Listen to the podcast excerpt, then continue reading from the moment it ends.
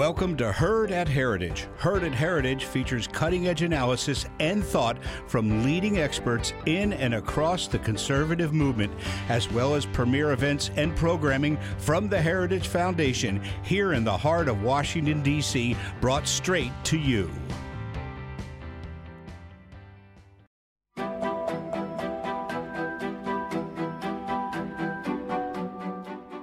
Hello, I'm Richard Reinsch. Thank you for joining us today. I'm interviewing Dan Mahoney on his wonderful new book, The Statesman as Thinker. Daniel Mahoney is one of our leading conservative political theorists. He's professor emeritus at Assumption University. He's a senior fellow at the Claremont Institute and a senior writer at Law and Liberty. He's the author of numerous uh, books and essays, including most recently The Idol of Our Age, how the Religion of Humanity Subverts Christianity. He's also the author of The Conservative Foundations of the Liberal Order, and he's going he's the author of a new book which will be out soon from St. Augustine Press titled Recovering Politics, Civilization, and the Soul Essays on Roger Scruton and Pierre Manent. Dan Mahoney, glad to welcome you to the show today. Oh, it's a great pleasure, Richard. Uh, so, Dan, thinking about this book, The Statesman as Thinker, maybe start off with kind of articulating for us what is statesmanship? Yeah, you know, statesmanship is one of those categories that has, if not been lost, it certainly is radically underappreciated. Um, I think the word statesman is indispensable for conveying a certain human and political possibility of true political greatness. Now, the ancients spoke about greatness of soul, which usually had a or included a political connotation. Uh, somebody with rare human qualities who embodied the moral virtues, to some extent the intellectual virtues, courage, moderation, prudence, the God of the lower world, as Burke called it, um, uh, and uh, justice. Um, uh, you know, so the word is a way of differentiating ordinary political leadership, no matter how competent or even good, from excellence in the political realm. And um, uh, for me, um, the the greatest statesman in history have not only embodied these virtues in a way that is public spirited and patriotic, living up to the best traditions of their country and of civilization itself, but they've also thought long and hard about politics, human nature, the human condition. That, of course, opens up to even greater thinking. It's very hard to think about those matters without thinking about philosophy and religion, too. Uh, so, if you think of Solon, the founder of democratic Athens, or Cicero, the great orator and philosopher who tried to save, unsuccessfully, of course, the Roman Republic against Caesarian despotism, one thinks about many of the leading American founding fathers, a great figure like Edmund Burke, uh, the Anglo Irish parliamentarian, statesman, rhetorician, Abraham Lincoln the savior of his country. In the 20th century, I think the two greatest statesmen are undoubtedly Winston Churchill, who in a way inherited a sound political order. There had been no revolution or coup d'etat in Britain since the glorious revolution of 68, 1688. Uh, and then, of course, Charles de Gaulle, who really had nothing to support him, a, uh, a political system that was decadent, that collapsed in the face of the German threat and invasion in June 1940, but who really saved the honor of France as the leader of Free France and then founded a new, more viable, we'll see how viable, but more viable uh, French political constitutional order, the French Fifth Republic. Uh, they, the men I highlight in my book are all thinkers as well as actors. They embody, I think, this rare combination of greatness and moderation, or magnanimity, greatness of soul, and moderation that defines statesmanship. I have pointed out elsewhere, and I'll, I'll, I'll uh, end my response here, that the American Political Science Association, which is not the worst of the lot uh, of professional associations, although that's getting as bad as the others at this point, but unfortunately. But uh, some years ago, I counted they had 41 subsections uh, that they recognize as fields of political science. Not one of them had to do with statesmanship. And by the way, political scientists uh, address questions of statesmanship. They usually do it through the lens of leadership. But leadership is, uh, Woodrow Wilson talked about leadership in a, in a sense of the, you know, the American president uh, directing, maybe even manipulating public opinion. That was a very common view among the progressives. Walter Lippmann, when he was a progressive. Um, and uh, leadership, of course, think of the, the, the, great totalitarian tyrants of the 20th century Mussolini, the Duce, uh, Hitler the Fuhrer, Stalin the Vozhd, Mao the Great Helmsman. Uh, le- leadership really is a value neutral uh, concept that is perfectly compatible with tyranny. So, statesmanship's a very precious and indispensable category that has unfortunately become uh, rare today. But it, it shouldn't be rare if we really want to understand political phenomena as they are. Um, you know, this prompts a question. I think you know the question I'm going to ask. Now, you say the American Political Science Association had not one section devoted to the study of statesmanship, and yet uh, we, we, we speak of, and you've listed some of the statesmen you profile in your book. They've held together, changed the course of political history in the West. Is there something about democracies, our democracies, that leaves us unable to appreciate these statesmen? Or to even recognize them uh, when they're among us. Um, also, you know, thinking as well, recent statesmen, uh, those who deserve honorable mention uh, that you might want to mention just to help our readers sort of understand more of what you're describing. Well, that's of course a very good and natural question to raise. Yes, I do believe that democracy has a very difficult time accommodating greatness. I think probably our greatest guide to this is Alexis de Tocqueville, whose entire intellectual political project was sort of bringing a modicum of excellence and appreciation of greatness to bear in this emerging new democratic political order that he saw as more developed in America, but he certainly saw that uh, aristocratic Britain, liberal aristocratic Britain, was heading that way, and even uh, revolutionary France was heading that way unevenly and problematically. So, yes, um, I do think there's a huge problem, and it has something to do with the constant tendency of democracy. I'm going to quote my friend Harvey Mansfield to democratize. And that means to flatten and level, but it also means to turn the salutary recognition of moral and civic and human equality into an aggressive and indiscriminate passion for equality, as Tocqueville called it.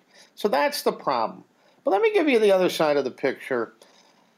I make the argument in the book that even though the ancients were the best theorists of the mixture of magnanimity, of greatness of soul, and moderation, uh, thought and action, uh, statesmanship, and the cardinal virtues.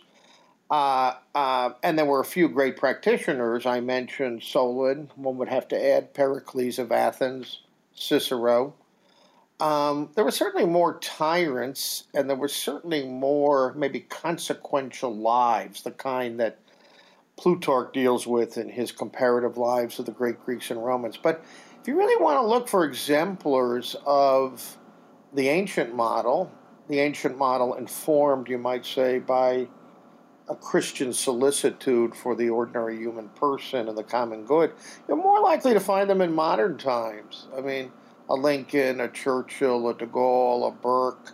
So um, now I think that possibility is diminishing and will continue diminishing as the sort of classical and Christian embers of our civilization, uh, you know, as those flames uh, diminish, as, uh, you know, to use an old image, uh, but a good image, we're, we're living off of old capital, old moral capital, and uh, uh, you know people like Churchill and De Gaulle and Lincoln could defend common humanity and the achievement of a democratic political order, uh, while also uh, embodying certain possibilities of human greatness. And I think today, wokeness or radical progressivism or uh, sort of leftism on steroids. It's all about a sort of war on excellence. Right, the great Roger Scruton, who you mentioned, I've just finished a book on, uh, spoke about the culture of repudiation, this urge, this passion to negate and repudiate and even cancel not only living exemplars of greatness and moderation, but you might say the whole tradition, everything everything, the civilized inheritance that's been passed on, on to us. And we know that's essentially totalitarian. That's no different than the French revolutionaries or Pol Pot and the Khmer Rouge trying to start from a year zero. You know, to see everything in the past as darkness and the precondition to building a bright, uh, progressive future involves the extinction of, uh, you know, our inheritance. So uh, yeah, it's, it's a comp. Your question is a great one. My answer is complex because I think the phenomena are complex. So, for a while, democracy was capable with certain manifestations of greatness, but now I think we're seeing in some quarters a sort of open war on greatness and our civilized inheritance. The runners up, and we can we can come back to this, but in my afterword, I discuss Ronald Reagan and Margaret Thatcher, who were great conviction politic, politicians who defended a mix of conservative and liberal wisdom, our civilized inheritance, the market economy, constitutionalism. They were very lucid about the threat that communist totalitarianism posed to Western civilization. I think they were great. Uh, great Reagan was a great man. Thatcher was a great woman. I don't think they were thinkers in the sense that Lincoln or Churchill or De Gaulle or Burke or Hamilton and Madison, for that matter, were thinkers. But I think they were certainly admirable uh, uh, thinker uh, uh leaders who um, um, are certainly contenders. You know, they're they're kind of in my second tier of uh, of, of great uh, statesman leaders in the 20th century. I want to think about the title of your book too, Dan. Statesman as thinker. Talk about you know these aren't these aren't just men of action. They are that. You talk about commanding practical reason that they exercise, but these are also deeply well read, educated people whose awareness of history, prudence, political thought, all of this is sort of guiding how they approach their tasks. The people that you profile you know had had you know Lincoln maybe not so much, but they've all they had all written uh, extensive studies of politics in their country. Lincoln, of course, gave us though these tremendous speeches and the tremendous Lincoln Douglas debate. So that's his contribution. But and of course, he wrote them all. He didn't rely on speechwriters. He wrote. He was incredible. Yeah. I mean, the the Lincoln Douglas debates are a tremendous education to just work through them. Talk about that part of being a statesman. Even George Washington, who I treat tangentially in the book. I begin the book with a distinction between the souls and political action of George Washington and Napoleon Bonaparte with the help of uh, the great French writer Chateaubriand. Washington himself was not a, really a thinker or writer, although he his state papers, the farewell address and and uh, the letter to the Jewish congregation in Newport, Rhode Island, are masterpieces. And uh, but he was a man who was deeply influenced by his reading of history and Addison's Cato, for example, which uh, which provided a model of Republican restraint. So it'd be very difficult to think about Washington being who he was without his knowledge of history. He also had the good sense when the Federalist Papers were published to realize these were much more than an occasional or momentary defense of the reasons for ratifying the Constitution. They were a great book of of, of, of, constitutionalist political philosophy, and he paid for the publication of the first bound volume of the Federalist Papers in Richmond, Virginia, the uh, uh, in I think 1788. So, Uh, yeah, the, the, the the engagement with serious reading is so important. With Lincoln, we know that Shakespeare was a very powerful influence. He loved Macbeth, obviously because Macbeth was a play about tyranny and the ty- tyrannical temptation. He once read large chunks of Macbeth to the cabinet as they were rolling down the Potomac in 1863. One can't picture a more recent American president doing that. Uh, Burke was certainly Burke, the the friend of the American desire for if independence or at least uh, self government, uh, the defender of the rights of the dispossessed and disfranchised Irish Catholics, of which he, he was an Irishman with an Irish Catholic wife and mother. Uh, but he was deeply influenced by his reading of the classics, including Aristotle and Cicero, but also more uh, contemporary and modern and Christian writers. Um, uh, Churchill was a historian who read very, very widely, uh, not only about the English speaking peoples, but uh, he was a civilized man. I think he read much more widely in history than probably something like political philosophy. Although the great the story the great story is often told, it happens to be true that the translator of Aristotle, uh, Welldon, had sent a copy to Jennie Jerome uh, Churchill, Churchill's wife, who then sent it to Churchill when he was on the northwest frontier in India, and he read uh, Aristotle's Nicomachean Ethics and.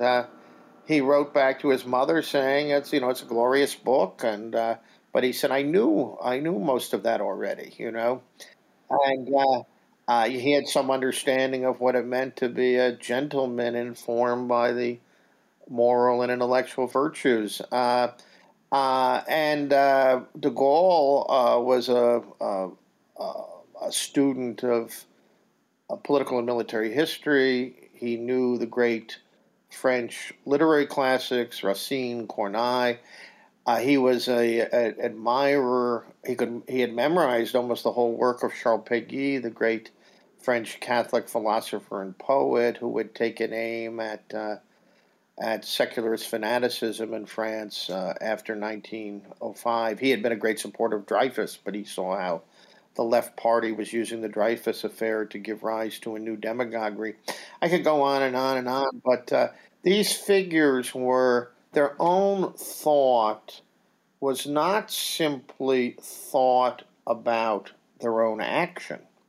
Oh, there was some of that, the war memoirs, for example, of Churchill and de Gaulle, but they were also thought more broadly about politics and the human condition with the help of classic works of politics, history, literature, and philosophy. Then, of course, there's Cicero.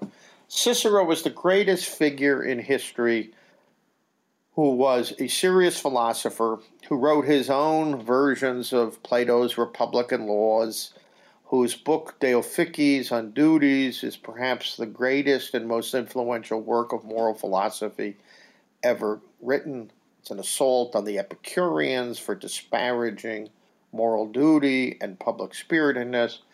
And, you know, Cicero had a pattern. When he was busy with politics, he just read on the side and wrote letters to his friend Attica.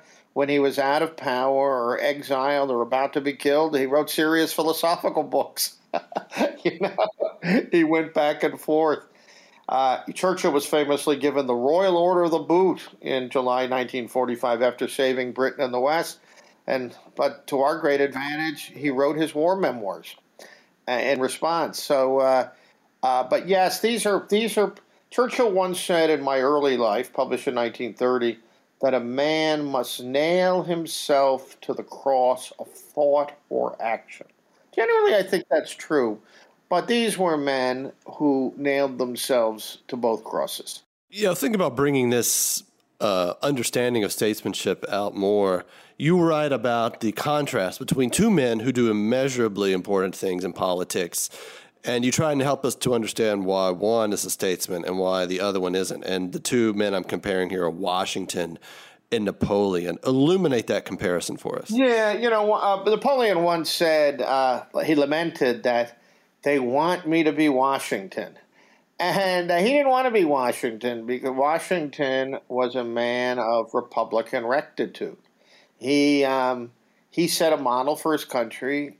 He was president for two terms. He knew, in part, not just out of benevolence or altruism, but out of a proper sense of honor uh, and uh, ambition, honorable ambition, as Robert Faulkner calls it, that, you know, uh, part of his greatness would be knowing when to go home, as he did. He went home to Mount Vernon in 1797. He would die just a couple years later uh, he, uh, in 1799. But Washington was a man of character, a man of Republican rectitude, and he was a man who knew that true ambition must be informed by moral limits and a sense of moderation and restraint.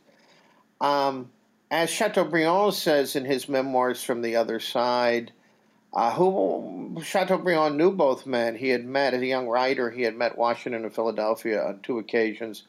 He said, you know, it didn't really bother Washington to go home uh, uh, and to take up other duties. And it was part of his greatness in a way that he knew how to go home, as I mentioned a moment ago.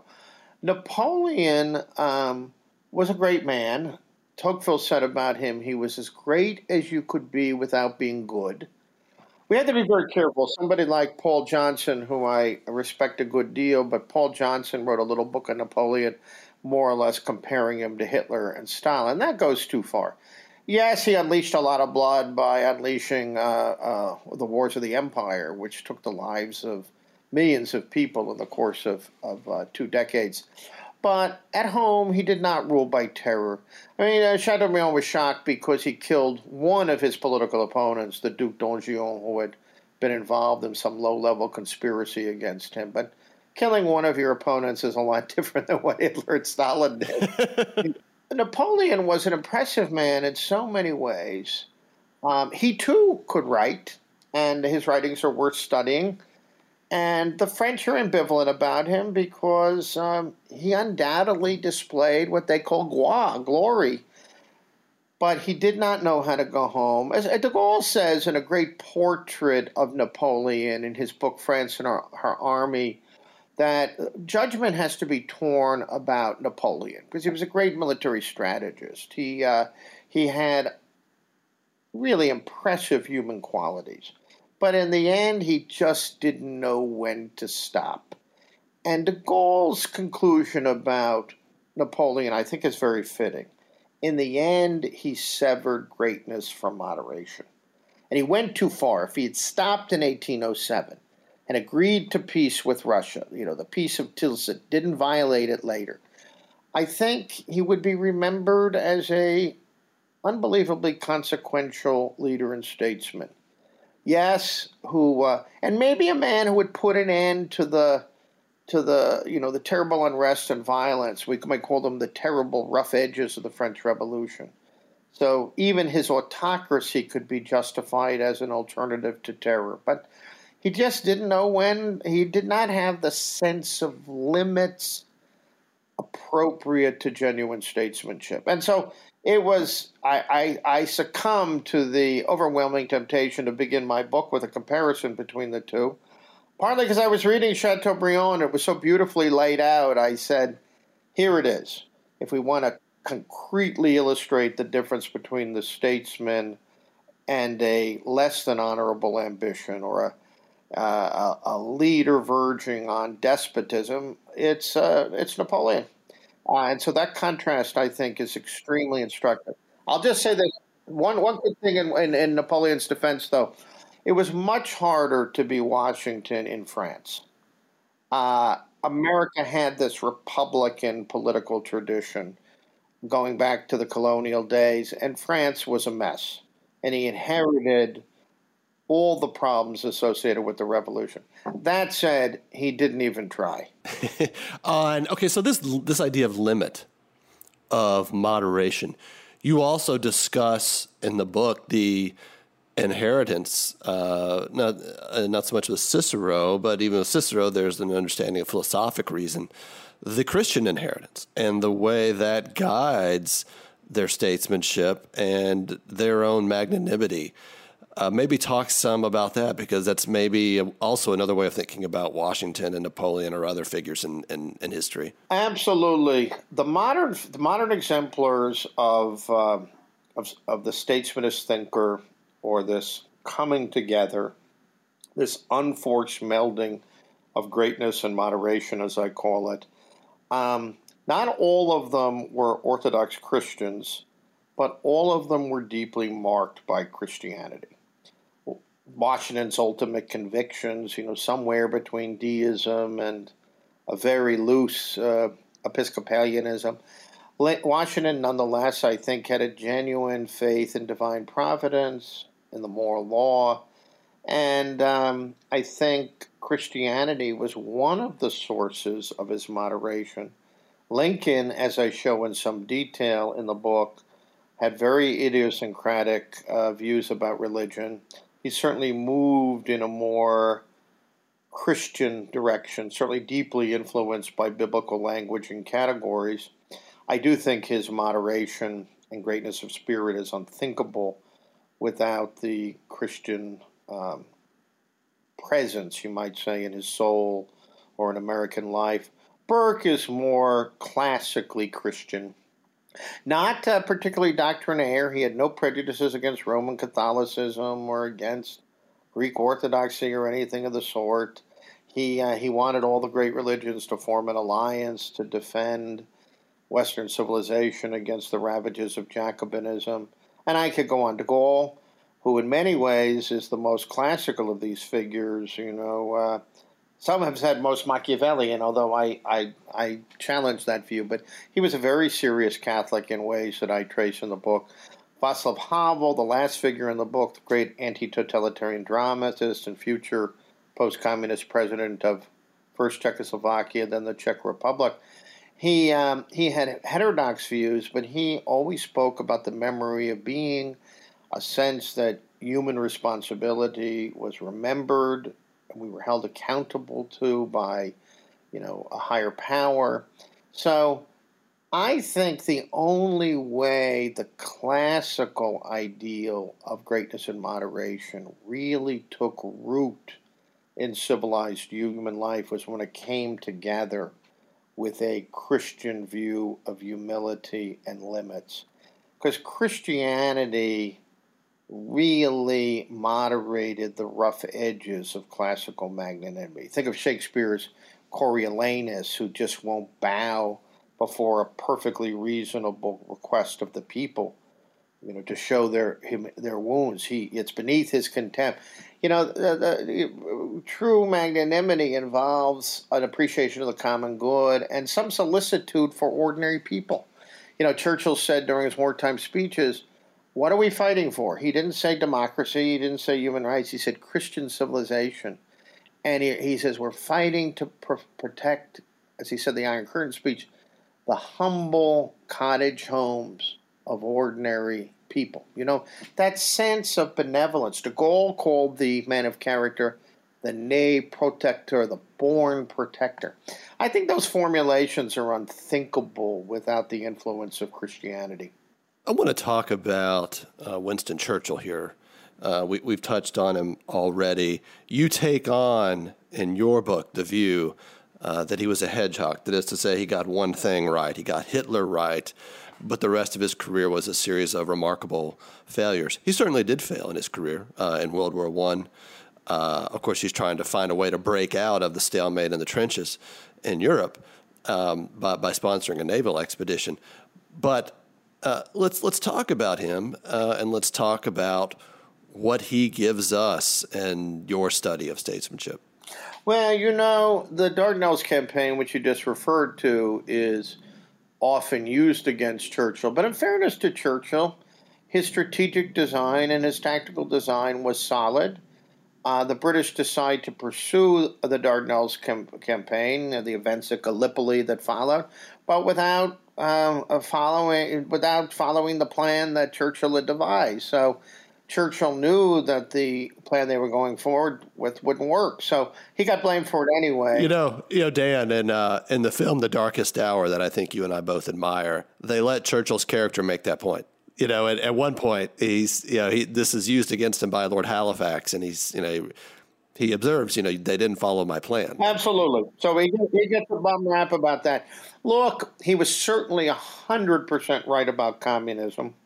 While Lloyd George's government was withdrawing the very minuscule British, and of course Wilson was doing the same with the American troops in Russia, uh, Churchill wanted an alliance with the Russian white, whites to, uh, as he put it, to strangle Lenin in his crib. I think that was advisable. And uh, he saw the truth about Nazism very early on. He saw the problems with disarmament. I don't think he was so wrong about empire either. It is a modern prejudice that civilized empire or a decent form of colonialism is somehow a, a impossible or a terrible evil. But um, Churchill could be very critical of, uh, he was very critical, as I point out in the book, of certain abuses by British and mainly Egyptian troops during Lord Kitchener's reconquest of the Sudan, as chronicled in 1899's The River War. One reason he opposed um, a precipitous granting of independence to India is he thought that it would lead to fractious division and, in the end, to sectarian violence between Hindus and Muslims. He was right. In 47 48, a couple of million people died on the, sub, uh, the Indian subcontinent. Now, he, he later admitted he had underestimated the fact that the Indians would do pretty darn well comparatively with self government, or certainly not degenerate into the kind of despotism one saw in uh, post colonial Africa in the 60s and 70s. Um, he was right. Um, he was right in his opposition to socialism. He was right in his support for a modest welfare state within a market economy. He was a glorious historian of the English speaking peoples. So, uh, no, I don't. Uh, and um, I, I, think that uh, uh, he was much more right about many more things than his critics and opponents were. Just, just to mention here too. I mean, we say he was right about Hitler. I mean, he's he's right about the German nation years before the hostilities began, and he's he's in the wilderness and trying to rally people to his view. Uh, so he's actually seeing things further ahead, and he's right. Yeah, I mean that those wilderness years which lasted from 29 to 39. And then was after being Chancellor of the Exchequer, he would not be in another British government until he was named First Lord of the Admiralty, a position he had at the beginning of World War One. He had uh, was named on September 3rd. Neville Chamberlain, of all people, brought him into the cabinet. You know, the British Navy flashed the lights, like the Morse code. Winston is back. You know, and that meant the British were serious. You're, you weren't going to win war with Neville Chamberlain at the helm. Uh, so uh, even though he was a, a, patriot during the war until he died of cancer, but yeah, I, it, it's just absolutely false that Churchill was wrong. And being right about Hitler and communism was pretty pretty darn big things, you know. And um, yeah, uh, and yes, in the wilderness year, the wilderness years are particularly important because they show his courage. They show his willingness to buck his own ruling conservative party, to give advice that was unwelcome, to speak to the nation. He, eh, pretty much alone, with a few supporters like Eden, uh, spoke out loudly and forcefully about the remilitarization of the Rhineland and the failure of France, France and England to do anything about it. And maybe his most wonderful speech, besides his worst speeches, or maybe the Iron Curtain speech, of March 5th, 1946, is his great speech before Parliament, October 5th, 1938, on the disaster that was the Munich Pact. And he explains why peace is impossible uh, in, in the short run or long run between the British democracy and Nazi Germany. And he knew that there was no ordinary Germany, uh, which the conservative political class did not really appreciate. So, um, Churchill would have had no problem appeasing a non ideological uh, Germany with limited territorial ambitions, but that's not who you were dealing with. And uh, and he saw those ten years. Yes, he he for somewhat romantic reasons he Uh, st- he supported King Edward during the abdication crisis because he was a law- he was a monarchist, and uh, and and you know, which is really ironic given the fact that King Edward had German sympathies. You know, they had to send him to be Governor General of the Bahamas, so he wasn't in in, in, in, any kind of proximity to Germans who would listen to him. Uh, uh, but uh, yes, Churchill made mistakes, and uh, no biography of Churchill should be a hagiography, but he was, like all the figures traced in my book, an authentically great man, and he was no racist. He was a friend of the Jewish people, by the way, and the Balfour Declaration, a point constantly stressed by Sir Martin Gilbert, one of his best uh, biographers. Now, all in all, I think he was uh, the greatest man of the 20th century although I consider de Gaulle to be the sort of most thoughtful statesman thinker of the 20th century. Um, I want to try and join together to another thinker you profile in the book, Edmund Burke. Um, a facile view of Edmund Burke is he's all over the place in his political judgments, and there's no thread or consistency or unity in anything he's doing. So he's just he's just a politician. Uh, but Churchill, of course, wrote a brilliant essay, which I know you admire, Consistency in Politics, where he helps us understand Burke's career and thought and statesmanship. Uh, help us understand Burke and uh, who he was exactly. And, you know, maybe it's really the French Revolution uh, where he really shines the most, but yet also as a friend to the American colonists and pointed out that their tradition that they had already developed of self government pointed to the need to let them alone. That's absolutely right. Um, Churchill's essay, Consistency in Politics, is the best succinct expression of the consistency, the principle consistency that underlies Burke's statecraft and political thinking.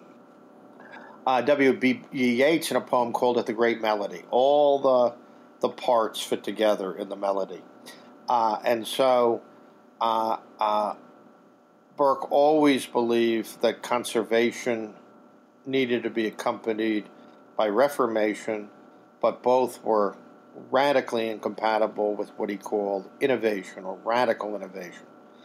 To innovate is to start anew or to tear down, uh, to repudiate. It's year zero thinking. While the political or prudent thinking is about the proper melding of conservation and reformation which have nothing to do with revolution in that metaphysical sense of complete innovation. Uh, so that helps us understand how things fit together. But Churchill famously said that the Burke of authority and the Burke of liberty are one. Whether fighting uh, the corruption and aggrandizement of a corrupt court, whether defending the long established self government of the American people. He would have preferred, I think, that Americans remain part of the empire, but only if those liberties were respected. And so, in the end, I think he nodded and understood why the Americans had to go. Um, he uh, pursued a 12 year indictment, impeachment of Warren Hastings, the director of the East India Company, for corruption and for a failure to respect the local traditions and customs of uh, India's people, especially its Hindu majority. At the same time, this is why Charles Fox, Thomas Paine, and others were shocked when Burke published uh, Reflections on the Revolution of France in the fall and in November of 1790. But they shouldn't have been shocked because the French Revolution was based on a principle of innovation that was completely alien to Burke's moral principles and political reflection. And he saw it all from the beginning, you know, with the September days and the first outpouring of violence, with the literary intellectuals who tried to tear everything down and start anew, with the deep hatred of the Christian religion that increasingly dominated revolutionary currents. He even predicted the coming of full fledged terror and that the whole thing would end with some general in charge, often seen as a uh, a prophecy about the coming of uh, militarized despotism under Napoleon. So, no, Burke, it's all of a piece. Burke's liberalism and his conservatism are one of a piece. I think Burke's a great model for us today. Not that our society is Burke's society, whether in France or in England, but the great imperative of statecraft and political thinking today is to keep the best of liberalism uh, representative government, the market economy, um, you know, a kind of progress within the contours of a civilized inheritance to keep that together with our inheritance. And that means a respect for the wisdom of the ages. That means a respect for the Christian religion. That means um, a preference for reforming conservatism over nihilism and radical innovation. So uh, no, no. Burke is anyone who thinks Burke is all over the place is um, uh, wrong. I want to uh, maybe turn to Charles de Gaulle, a, thinker that you've you know written about in your career. You write about him here. We, we touched on him some. Um, you know, a question that I, I have for you is: He seemed to really understand the problems of France prior to the German invasion and surrender of France in what two weeks or 16 days in 1940 of May, uh, which also imperiled you know much of the British land army, which was trapped in France once that surrender happened, or once that rout happened, I should say. Um, what did he understand about France, and then what was you know what was he capable, or what did he actually achieve uh, when France surrendered and he fled, uh, had to flee to London? Well, I mean, de Gaulle had a very capacious soul, and he was very lucky to have an upbringing in a traditional Catholic bourgeois family that nonetheless respected the Republic. You know, Maurras, the French right wing leader, the head of Action Française, once said very, uh, in a very lapidary way if you want to understand the French, you have to understand the French hate each other. And what he meant is since the revolution of 1789, the divisions between monarchists and Republicans, between Catholics and bitter anti Catholics, anti clericalists, between, let's say, the ethos of the Third Republic, which was called the Republic of Comte and Kant. You know, those French teachers were encouraging a secular ethos that uh, certainly wasn't relativistic, but it was uh, a secular modern replacement for Christian teaching and Christian ethics. The Dreyfus Affair again had divided France, and France had something like 15 different political regimes. I don't mean administrations, I mean different constitutional orders. I could go through them, you know, from 1789 through uh, Waterloo, you know, at least five. Uh, then you have the set, yeah, you have the Orleanist monarchy. Then you have the uh, Second Republic. Then you have Louis Napoleon's uh, empire, kind of bastard monarchy, pretend, you know, pretending to be a resurrection of Bonapartist France. Then the Third Republic, which only came in because the majority monarchist party in 1875 parties could not agree on whether they would use the Bourbon or the Orleanist flag. And then the country's terribly divided over the Dreyfus affair. Um, a draconian separation of church and state is imposed in 1905, which separated church and state, but not the way we would understand that term. It outlawed all religious orders and all religious schools, and it made secularism the state religion of France which continues in a more modified form as laïcité, as they call it today. But then there was a coming together of Catholic and Republican France in World War I, the uh, l'Union Sacrée, the Sacred Union. Uh, de Gaulle was a Catholic conservative who was also a Republican. Uh, probably a Republican by necessity or by thought more than feeling, but um, and during World War II, uh, his great appeal to resistance on BBC, June 18, 1940, the same day as Churchill's uh, uh, finest hour speech. It's a great moment, symbolic moment in the war. The two greatest European statesmen appealed to honor, appealed to resistance, appealed to the defense of what needs to be defended They do so in the noblest terms. What de Gaulle saved, de Gaulle recognized that Vichy, this successor government to the French Third Republic, was the legal government of France. It had been voted in by Parliament, but he thought it was illegitimate because, in the words of Father Gaston Fessard, it was a slave prince, a prince esclavage. It had lost a sense of sovereignty, independence, and honor, and would gradually lose all honor, liberty, independence, and sovereignty to Nazi Germany, which happens to Vichy France by 1942. It's not can even pretend to be sovereign in even a minimal sense. So de Gaulle saved the honor of France. Um, and he, he increasingly had the support of the domestic resistance.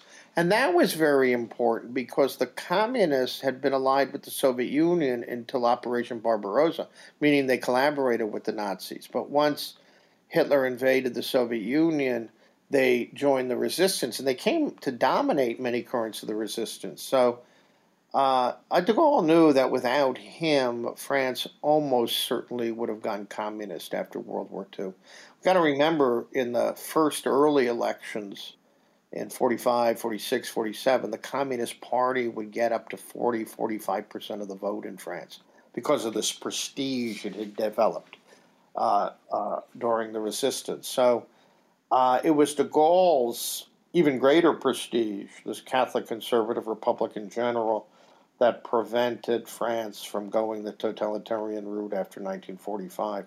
And then, of course, he knew that unless France came up with a better constitutional order, a stronger presidency, not this weak parliamentary system where coalitions shatter every eight, nine months. And that's what he does with the Fifth Republic. He tried to do it in 1946. His party, the RPF, at some points get 40, 45% of the vote right up there with the communists, but never the majority. And it was really the Algerian War that gave de Gaulle his opportunity to refound France, to give her viable, legitimate political institutions, really for the first time in her history. Um, and of course, this you know we could we could do a whole podcast about that. We could do a whole podcast about his role in uh, helping to quell the violence and tumult of the summer of '68. Uh, his, his his achievements are immense. I want to maybe here at the end uh, focus on a final thinker you profile, Václav Havel, who maybe has more of a limited impact in his in his political rule, uh, but also the thinker aspect looms large, uh, including his wonderful essay, which speaks to us in our time, "The Power of the Powerless." Uh, talk about Havel and what he means.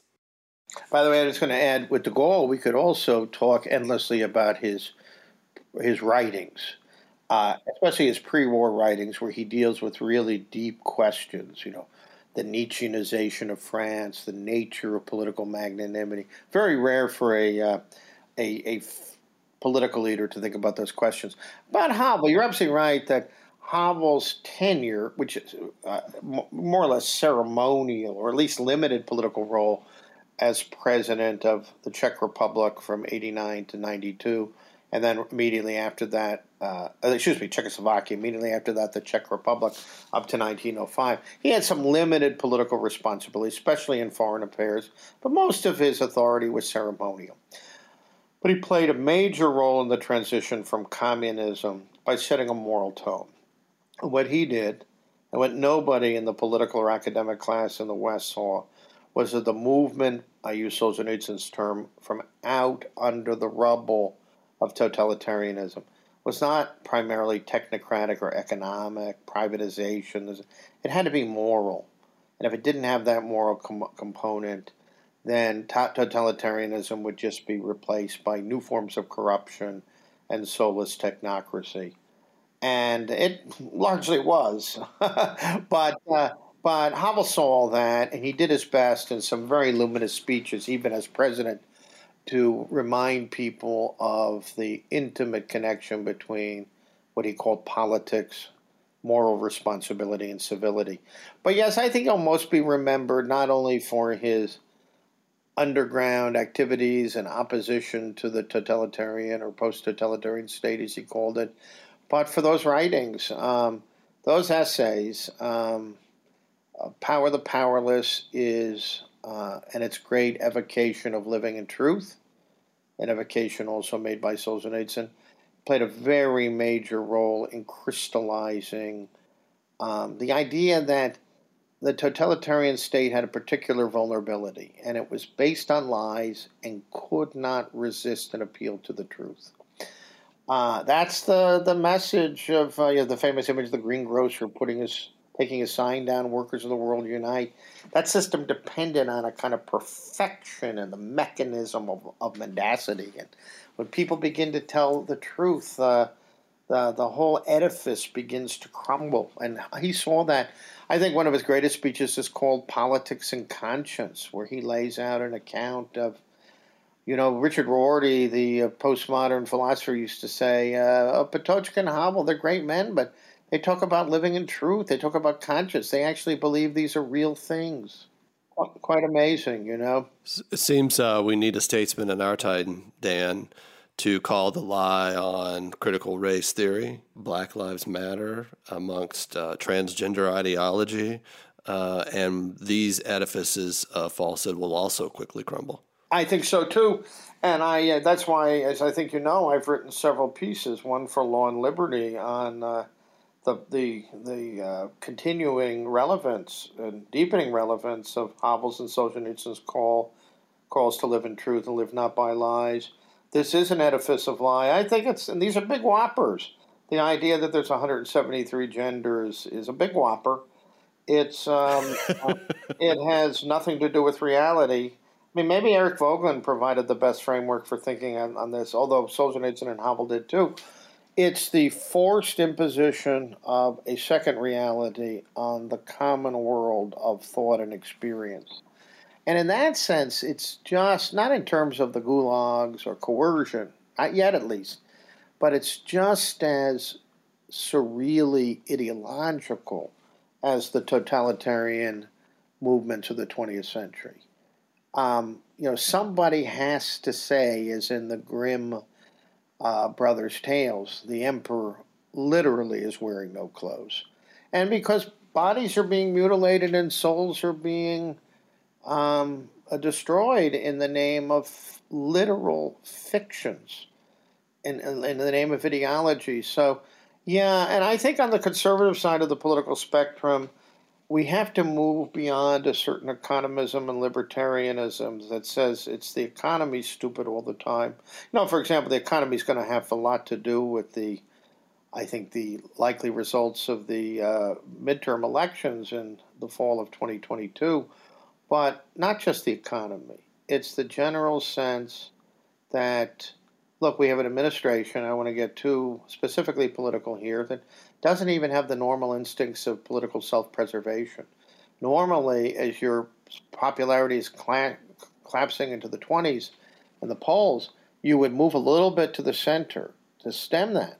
But they're so committed to the second reality to gender ideology, to critical race theory, to the idea that America is the most culpable nation in the history of the world. They're sticking to it, and they're sticking to the to the green agenda and the war on fossil fuels, even if it uh, destroys the lives of working class and middle class people and makes a coherent American foreign policy impossible. So you can tell that ideologues are those who are literally impervious to reality. Well said, Dan. Dan Mahoney, thank you so much for joining us today to talk about your new book, The Statesman as Thinker. Great pleasure, Richard. Thank you.